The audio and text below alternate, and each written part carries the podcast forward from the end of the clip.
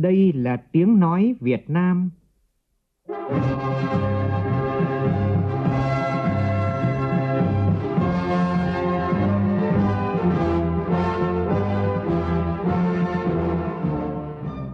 là tiếng nói Việt Nam, phát thanh từ Hà Nội, thủ đô nước Cộng hòa xã hội chủ nghĩa Việt Nam.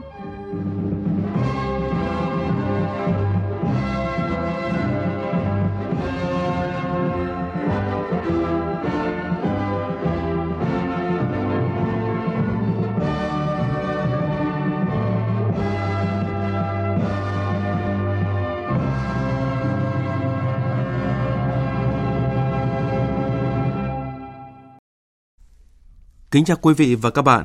Mời quý vị và các bạn nghe chương trình Thời sự sáng của Đài Tiếng Nói Việt Nam. Hôm nay thứ hai, ngày 16 tháng 10 tức ngày mùng 2 tháng 9 năm Quý Mão. Chương trình có những nội dung chính sau đây.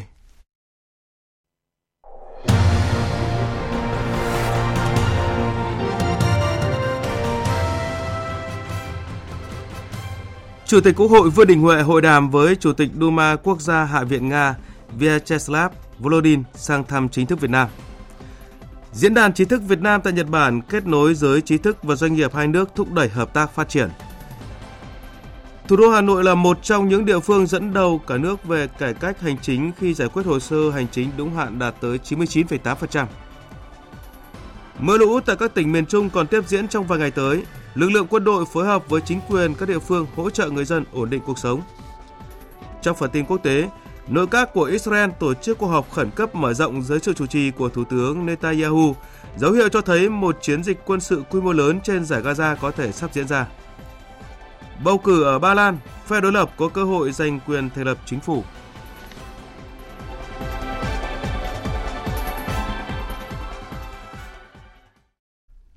Bây giờ là tin chi tiết. Liên bang Nga luôn là một ưu tiên hàng đầu trong chính sách đối ngoại của Việt Nam. Chủ tịch Quốc hội Vương Đình Huệ khẳng định như vậy trong cuộc hội đàm với Chủ tịch Duma Quốc gia tức Hạ viện Nga Vyacheslav Volodin sang thăm chính thức Việt Nam. Phóng viên Lê Tuyết đưa tin. Tại hội đàm, Chủ tịch Vyacheslav Viktorovich Volodin cho biết Duma Quốc gia Quốc hội Liên bang Nga có đại diện từ năm chính đảng, nhưng tất cả các nghị sĩ đều mong muốn và ủng hộ phát triển quan hệ hợp tác với Việt Nam. Điều này thể hiện ngay trong thành phần đoàn thăm Việt Nam lần này, có nhiều người là lãnh đạo và đại diện các chính đảng và các ủy ban hết sức quan trọng của Duma Quốc gia và các bộ ngành của chính phủ Liên bang Nga. Chủ tịch Quốc hội Vương Huệ đánh giá cao việc thành phần đoàn thăm Việt Nam lần này, nhấn mạnh đây là cơ hội quan trọng để thảo luận các biện pháp tăng cường quan hệ giữa Quốc hội hai nước và hai nước. Chủ tịch Quốc hội khẳng định Liên bang Nga luôn là một ưu tiên hàng đầu trong chính sách đối ngoại của Việt Nam. Việt Nam luôn coi trọng mong muốn củng cố và tăng cường quan hệ đối tác chiến lược toàn diện với Liên bang Nga cả trên các kênh chính đảng, quốc hội, chính phủ và giao lưu nhân dân. Chủ tịch hội Vương Đình Huệ khẳng định Việt Nam ủng hộ Liên bang Nga phát huy vai trò tích cực tại châu Á Thái Bình Dương đối với các tiến trình và vấn đề khu vực, sẵn sàng làm cầu nối để thúc đẩy hợp tác giữa Liên bang Nga và các nước ASEAN. Hai bên nhất trí phối hợp trên các diễn đàn đa phương trong ASEAN và Liên Hợp Quốc.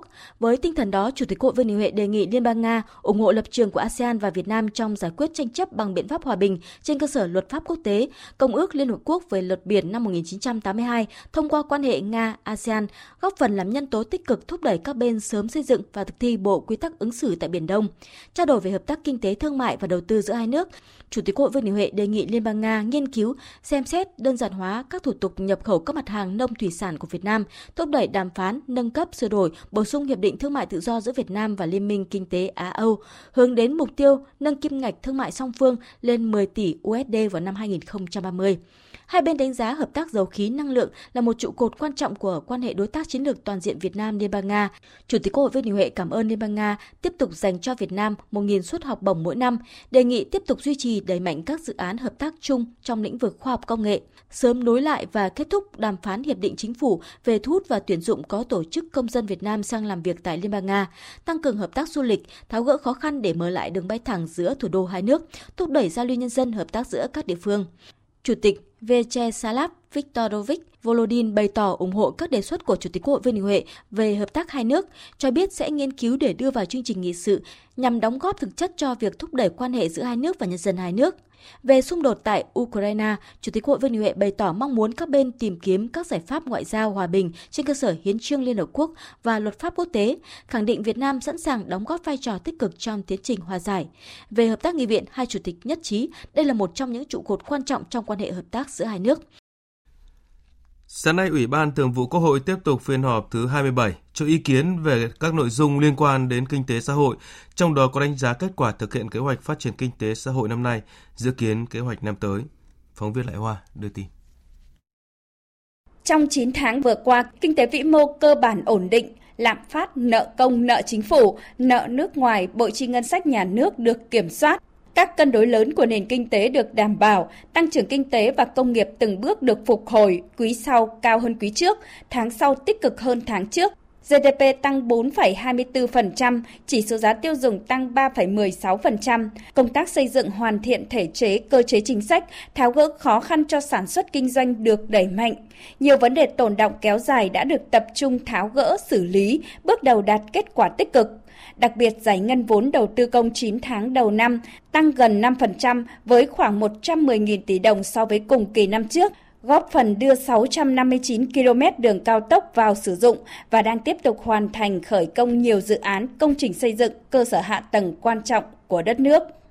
Dự báo đến hết năm nay, tăng trưởng GDP cả nước đạt khoảng trên 5%, mặc dù thấp hơn chỉ tiêu đặt ra là khoảng 6,5% nhưng vẫn là mức khá cao so với nhiều nước trong khu vực và trên thế giới. Diễn đàn trí thức Việt Nam tại Nhật Bản 2023 đang diễn ra tại Đại học Tokyo, quy tụ đông đảo các nhà khoa học, chuyên gia hàng đầu của hai nước. Đây là chuỗi chương trình được tổ chức 2 năm một lần. Sự kiện năm nay diễn ra đúng dịp kỷ niệm 50 năm thiết lập quan hệ ngoại giao giữa hai nước. Với chủ đề Dòng chảy thời đại hướng tới tương lai, diễn đàn sẽ làm sáng tỏ hơn nhu cầu hợp tác giữa hai nước Việt Nam và Nhật Bản trong những năm tới đây. Phóng viên Hoàng Nguyễn, thường trú tại Nhật Bản đưa tin. Điểm nổi bật của sự kiện năm nay là có tới 11 phiên thảo luận, gồm 2 phiên toàn thể, một phiên thảo luận nhóm, 8 phiên chủ đề và hơn 72 diễn giả là các chuyên gia đa lĩnh vực, đa ngành nghề. Phát biểu trực tiếp tại diễn đàn, Đại sứ Việt Nam tại Nhật Bản ông Phạm Quang Hiệu cho biết, trong 50 năm qua, quan hệ Việt Nam và Nhật Bản phát triển toàn diện trên nhiều lĩnh vực. Cộng đồng người Việt Nam tại Nhật Bản có tốc độ phát triển rất nhanh. Trong số này, phần lớn là thế hệ trẻ và một số đang khẳng định được vị trí của mình trong các viện nghiên cứu, các trường đại học hay doanh nghiệp hàng đầu của Nhật Bản. Lực lượng trí thức đã đóng góp to lớn cho sự phát triển của cộng đồng người Việt Nam tại Nhật Bản, kinh tế xã hội Nhật Bản và cả quan hệ Việt Nam-Nhật Bản. À, tôi tin rằng thông qua những cuộc thảo luận xoay quanh chủ đề dòng chảy thời đại hướng tới tương lai của diễn đàn sẽ làm sáng tỏ hơn cái nhu cầu hợp tác giữa hai nước trong thời gian tới với nền tảng hợp tác khoa học công nghệ tốt đẹp. À, trong các năm qua cùng với sự trưởng thành và lớn mạnh của cộng đồng trí thức Việt Nam tại Nhật Bản sẽ đóng góp tích cực cho việc tạo nên một trụ cột phát triển mới trong quan hệ giữa hai nước đó là hợp tác khoa học à, công nghệ và đổi mới sáng tạo nằm trong chuỗi các sự kiện quan trọng trong khuôn khổ kỷ niệm 50 năm thiết lập quan hệ ngoại giao Việt Nam Nhật Bản. Diễn đàn năm nay hướng tới mục tiêu xây dựng cầu nối văn hóa, khoa học và kinh tế giữa hai nước. Bên cạnh đó, diễn đàn cũng đưa ra các bài toán phát triển bền vững cho Việt Nam, chuyển đổi sang mô hình kinh tế xanh hướng tới bảo vệ môi trường và tài nguyên, đồng thời đẩy mạnh các ngành khoa học có liên quan đến năng lượng tái tạo, chất lượng cao, sản xuất sạch và tiết kiệm tài nguyên. Thời sự VOV nhanh, tin cậy, hấp dẫn.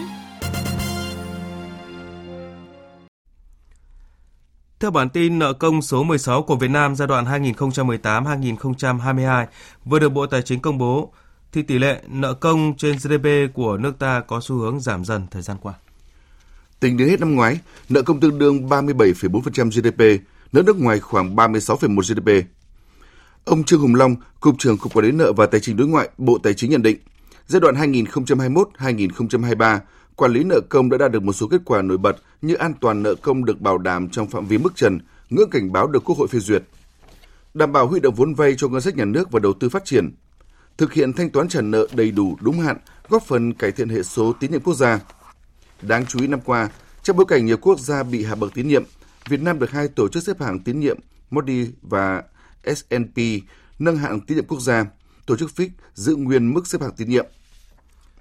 Thưa quý vị, thời gian qua, Hà Nội được đánh giá là một trong những địa phương đi đầu về cải cách thủ tục hành chính.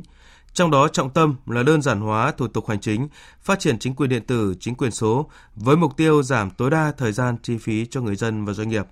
Phóng viên Huy Nam phản ánh. Báo cáo của Ủy ban nhân dân thành phố Hà Nội cho thấy, từ năm 2021 đến tháng 4 năm 2023, Hà Nội đã ban hành danh mục 1.661 thủ tục hành chính, thực hiện thay thế 204 thủ tục và bãi bỏ gần 1.600 thủ tục hành chính. Việc tiếp nhận giải quyết thủ tục hành chính được các đơn vị trên địa bàn thực hiện nghiêm túc, giám sát chặt chẽ, giúp hạn chế tối đa tình trạng nhũng nhiễu, chậm trễ. Theo thống kê, hồ sơ giải quyết đúng hạn, trước hạn của Hà Nội đạt tỷ lệ 99,8%. Ông Nguyễn Văn Lợi, trưởng phòng nội vụ huyện Thanh Trì chia sẻ. Chúng tôi cũng đã triển khai một số những cái mô hình, đưa các cái thủ tục hành chính về với cả thôn tổ dân phố. Tức là ở đây chúng tôi có xây dựng các cái điểm hỗ trợ thực hiện thủ tục hành chính 24 giờ. Các cái điểm này thì cũng là cái cơ sở vật chất, trang thiết bị thì đặt ở các cái nhà văn hóa thôn tổ dân phố. Với cái nguồn à, xã hội hóa, có máy tính, có máy scan, các cái bảng biểu để công khai, niêm yết các cái thủ tục hành chính cùng với việc thay thế bãi bỏ nhiều thủ tục hành chính Hà Nội cũng đã phối hợp với các doanh nghiệp tập trung triển khai chữ ký số miễn phí cho người dân tại bộ phận một cửa của các sở, ngành, ủy ban nhân dân các quận, huyện, thị xã. Đến nay trên toàn thành phố đã cấp khoảng 10.000 chữ ký số miễn phí cho công dân để thực hiện dịch vụ công trực tuyến.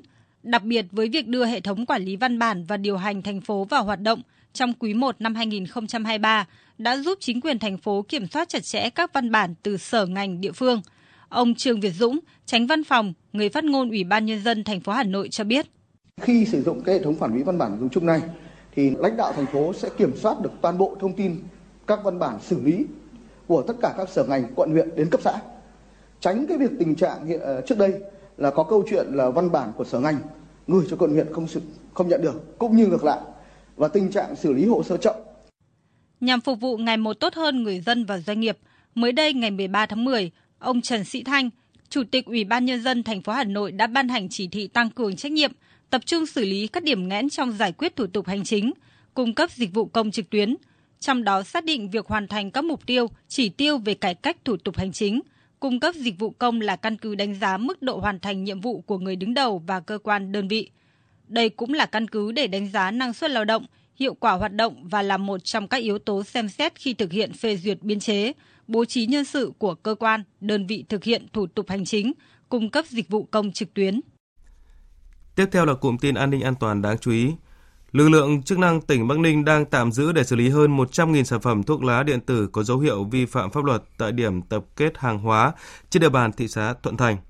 Theo dấu hiệu ban đầu thể hiện trên bao bì sản phẩm, lực lượng chức năng nhận định toàn bộ lô hàng do Trung Quốc sản xuất có dấu hiệu nhập lậu. Đây cũng là những sản phẩm được quảng bá nhiều trên các nền tảng thương mại điện tử dù bị pháp luật Việt Nam ngăn cấm. Còn tại phía Nam, Công an thành phố Hồ Chí Minh đã phối hợp với công an nhiều tỉnh thành phố bắt nhóm 13 người thu giữ tổng cộng 6 tấn pháo chuẩn bị tiêu thụ đợt Tết Nguyên đán 2024. Đối tượng cầm đầu là Tăng Quốc Tiến, 45 tuổi, quê Kiên Giang, chuyên vận chuyển buôn bán hàng cấm là pháo nổ với số lượng đặc biệt lớn từ Kiên Giang về thành phố Hồ Chí Minh tiêu thụ. Nhóm này còn trung chuyển pháo đi nhiều tỉnh thành phố khác trên cả nước dưới vỏ bọc là đơn vị hoạt động kinh doanh vận tải. Các đối tượng ngụy trang pháo nổ trong các thùng xốp chứa cá khô, ghi sẵn thông tin người nhận. Sau đó chỉ đạo tài xế và phụ xe vận chuyển lên thành phố Hồ Chí Minh, tập kết tại quán cà phê ở Bình Tân. Từ đó các mắt xích giao cho các đối tượng trong và ngoài địa bàn thành phố Hồ Chí Minh thông qua các dịch vụ giao hàng trực tuyến. Công an đang mở rộng điều tra và truy bắt những người khác có liên quan. Diễn biến mưa lũ tại các tỉnh miền Trung tiếp tục là thông tin được người dân cả nước đặc biệt quan tâm trong những ngày này. Theo dự báo thì mưa lớn còn kéo dài tại khu vực trong những ngày tới. Nhiệm vụ ưu tiên hàng đầu của các tỉnh là đảm bảo an toàn cho người dân trước nguy cơ lũ quét sạt lở đất tại các vùng núi và ngập lụt ở vùng đô thị đồng bằng. Thành phố Đà Nẵng tiếp tục cho trẻ mầm non, học sinh, sinh viên trên địa bàn thành phố nghỉ học ngày hôm nay. Các trường đại học tư thục căn cứ vào tình hình thực tế chủ động quyết định việc đi học của sinh viên – Thủ trưởng các đơn vị trường học tổ chức phân công trực 24 trên 24 giờ tại đơn vị chủ động dọn dẹp vệ sinh trường lớp khi nước rút, mưa ngớt. Trước đó, do mưa lớn, Sở Giáo dục và Đào tạo thành phố cũng đã có văn bản thông báo cho học sinh nghỉ học từ chiều 13 tháng 10. Còn tại Thừa Thiên Huế, mưa lớn kéo dài cộng với thủy điện Hương Điền điều tiết lũ khiến mực nước ở hạ lưu các sông Bồ bị ngập, giao thông chưa cắt. Tư lệnh quân khu 4 đã cử lực lượng quân đội phối hợp với chính quyền địa phương giúp dân ổn định cuộc sống. Phản ánh của phóng viên Lê Hiếu và Vinh Thông, thường trú khu vực miền Trung. Mưa lớn kéo dài trong một ngày qua khiến đời sống của người dân vùng thấp trũng Quảng Điền vô cùng khó khăn. Xóm đạo, thôn Thủ Lệ 2, xã Quảng Phước, huyện Quảng Điền có 32 hộ dân với 118 nhân khẩu. Ông Lê Đức Lân ở xóm đạo cho biết. Người dân giúp nhau thì sơ tán từ nhà thấp đến nhà cao. Người dân thì cũng sáng sẻ ờ, các nhu yếu phẩm cần thiết với phương châm là một miệng khí đổi bằng một gói pino. Nhân dân là ờ, chuẩn bị nhu yếu phẩm cần thiết cũng như lương thực thực phẩm dự trữ cho những ngày lũ kéo dài. Tại huyện Quảng Điền, các tuyến đường qua các xã Quảng Phước, Quảng Thành, Quảng Thọ, Quảng An bị chia cắt do ngập nặng, nước lũ gây chia cắt sạt lở nhiều tuyến giao thông trọng yếu, nước sông lên cao gây ngập úng trên địa bàn. Công tác di dời các hộ dân ở vùng ngập sâu đến nơi an toàn được lực lượng vũ trang và bà con nhân dân tỉnh Thừa Thiên Huế triển khai hết sức khẩn trương.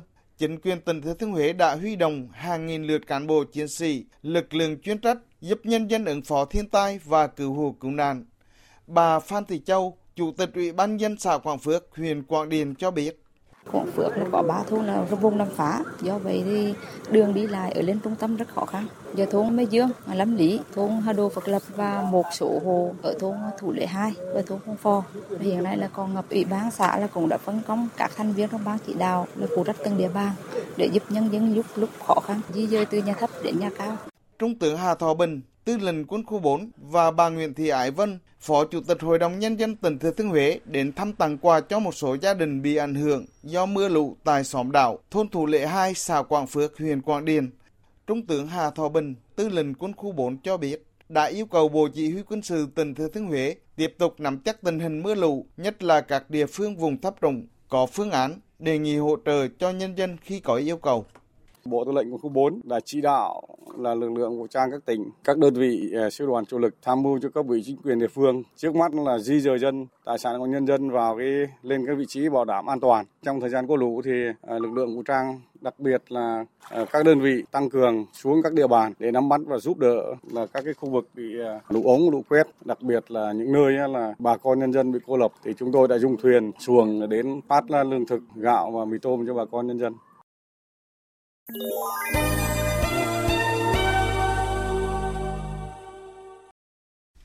Chuyển sang phần tin quốc tế, hôm qua theo giờ địa phương, Thủ tướng Israel Benjamin Netanyahu lần đầu tiên triệu tập cuộc họp nội các khẩn cấp mở rộng trong bối cảnh nhiều đồn đoán về một chiến dịch quân sự quy mô lớn mà nước này sẽ thực hiện trên giải Gaza. Phát biểu tại cuộc họp, ông Netanyahu cho biết các bộ trưởng đang nỗ lực từng giờ trên một mặt trận đoàn kết với Israel sẽ xóa sổ phong trào Hamas. Thủ tướng Israel cũng khẳng định tình đoàn kết quốc gia được thể hiện trong thời gian qua đã gửi đi thông điệp mạnh mẽ ở cả trong nước và nước ngoài. Cũng trong ngày 15 tháng 10, một người phát ngôn của quân đội Israel cho biết lực lượng này đang chờ quyết định chính trị về thời điểm mở chiến dịch quân sự lớn trên giải Gaza. Trước đó, hôm 13 tháng 10, Israel đã yêu cầu 1,1 triệu người ở miền Bắc Gaza di chuyển xuống phía Nam. Israel cũng đã mở các hành lang an toàn cho người dân di chuyển trong ngày 15 tháng 10. Kể từ khi xung đột bùng phát hôm 7 tháng 10, hơn 1.300 người tại Israel và hơn 2.300 người ở giải Gaza đã thiệt mạng. Trong diễn biến đáng chú ý khác, các đoàn xe cứu trợ nhân đạo đang xếp hàng dài ở gần biên giới Ai Cập, không thể tiến vào giải Gaza để tiếp cận người dân Palestine do khu vực này đang bị Israel ném bom. Hiện các chuyến hàng viện trợ từ Jordani, Thổ Nhĩ Kỳ và các tiểu vương quốc Ả Rập Thống Nhất đã đến sân bay El Arish của Ai Cập, cách cửa khẩu Rafah 50 km về phía tây.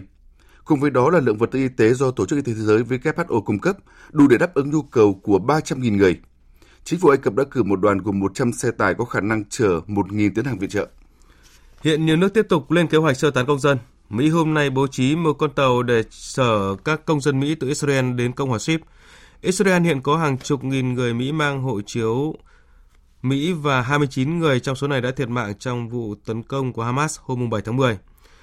Thủ tướng Thái Lan Sethar cũng cho biết chính phủ nước này chuẩn bị sẵn sàng 32 chuyến bay để đưa khoảng 5.700 công dân Thái Lan từ Israel về nước ngay trong tháng 10. Phóng viên Đài tiếng nói Việt Nam thường trú tại Thái Lan đưa tin. Phát biểu với báo giới sau cuộc họp với Trung tâm Phản ứng nhanh của Bộ Ngoại giao Thái Lan vào chiều 15 tháng 10, Thủ tướng Sethar cho biết Tôi khẳng định tất cả các cơ quan nhà nước đang cố gắng tận dụng mọi kênh liên lạc để tăng số lượng chuyến bay nhằm đưa toàn bộ người Thái trở về từ Israel trong tháng này.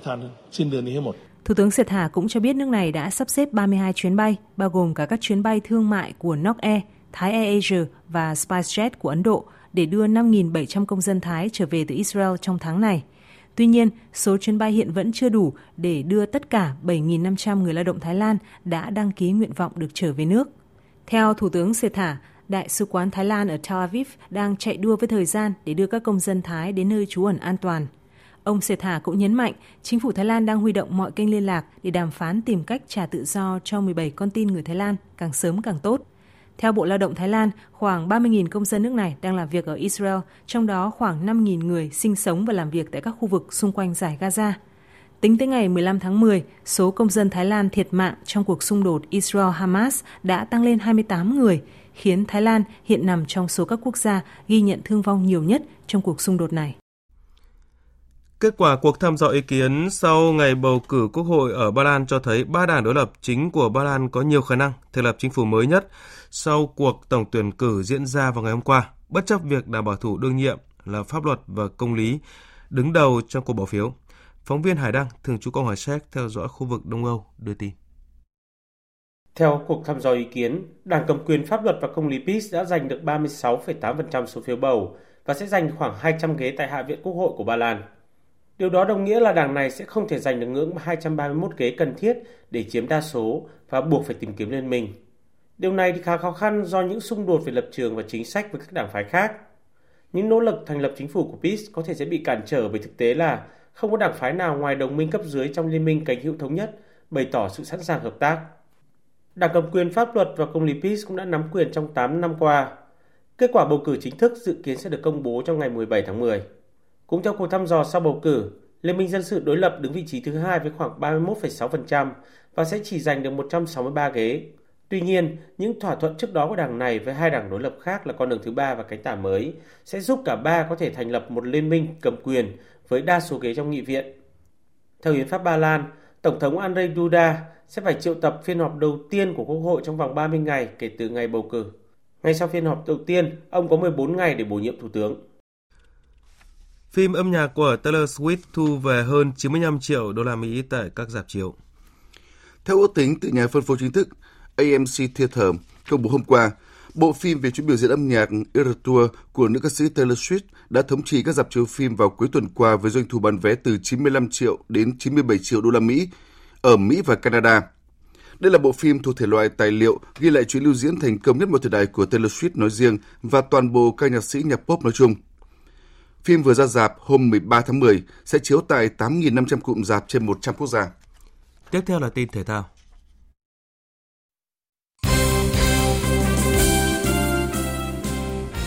Chiều qua, đội tuyển bóng đá U18 Việt Nam chơi trận cuối cùng tại giải Seoul LU Cup 2023 với trận thua 0-2 trước chủ nhà U18 Hàn Quốc.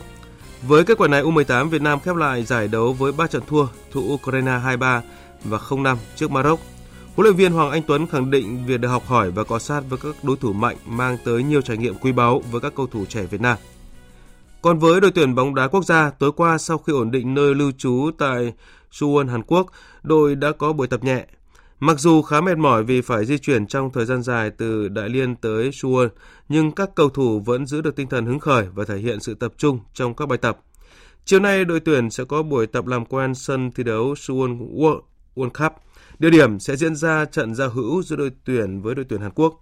Trận đấu này cũng sẽ khép lại chuỗi các trận đấu giao hữu của đội tuyển Việt Nam hướng tới vòng loại World Cup 2026 sẽ khởi tranh vào tháng 11 tới đây. Đêm qua diễn ra các trận đấu vòng loại Euro 2024. Trong ngày Hala bị kèm chặt, chủ nhà Na Uy phải hứng chịu thất bại tối thiểu 0-1 trước Tây Ban Nha với bàn thắng duy nhất của Gavi. Với kết quả này, Na Uy chỉ còn cửa dự vòng chung kết Euro 2024 qua suốt playoff. Ở trận đấu đáng chú ý khác, xứ Wales thắng Croatia với tỷ số 2-1 qua đó chiếm ngôi nhì bảng D từ tay chính đối thủ, có cùng 10 điểm trên 6 trận nhưng hơn thành tích đối đầu. Trong bối cảnh vòng loại chỉ còn 2 trận nữa và đội đầu bảng Thổ Nhĩ Kỳ chính thức đoạt vé dự vòng chung kết, cuộc cạnh tranh cho suất còn lại của bảng đấu này vẫn rất gay cấn.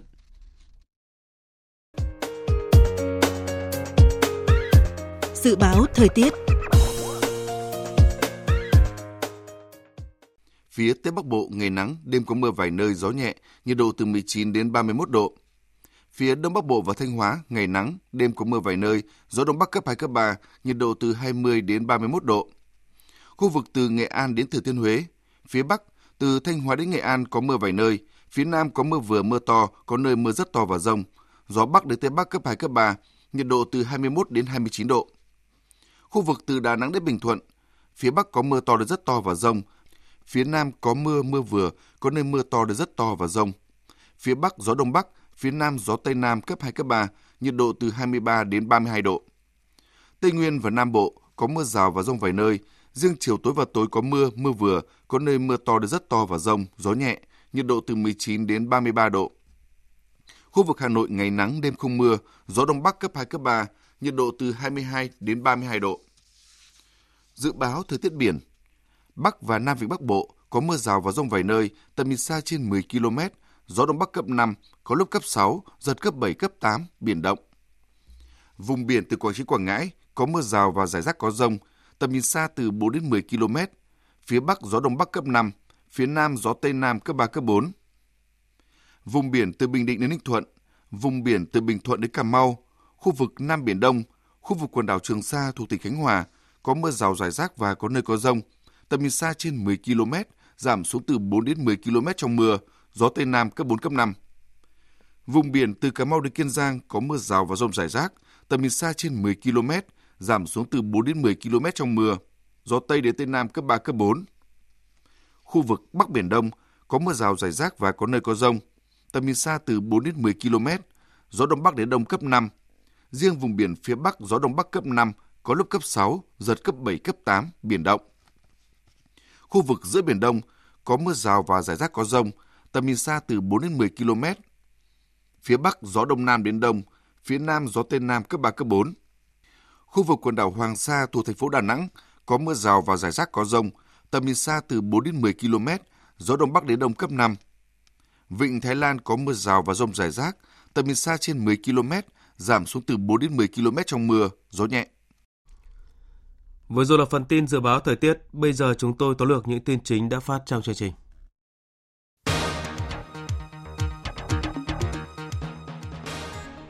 Sáng nay, Ủy ban Thường vụ Quốc hội sẽ cho ý kiến về các nội dung liên quan đến kinh tế xã hội, trong đó có đánh giá về kết quả thực hiện kế hoạch năm nay và dự kiến năm tới. Báo cáo mới nhất của Bộ Tài chính cho thấy tỷ lệ nợ công trên GDP của Việt Nam có xu hướng giảm dần. Theo thời gian, công tác thanh toán trả nợ đầy đủ, đúng hạn đang góp phần cải thiện hệ số tín nhiệm quốc gia. Hà Nội được đánh giá là một trong những địa phương đi đầu về cải cách thủ tục hành chính với tỷ lệ giải quyết hồ sơ hành chính đúng hạn đạt trên 99,8%. Nội các của Israel họp mở rộng lần đầu tiên kể từ ngày lực lượng Hamas tấn công Israel, dấu hiệu cho thấy một chiến dịch quân sự quy mô lớn mà nước này sẽ thực hiện trên giải Gaza để đáp trả lực lượng Hamas. Điều này khiến thế giới lo ngại cuộc khủng hoảng nhân đạo nghiêm trọng tại đây.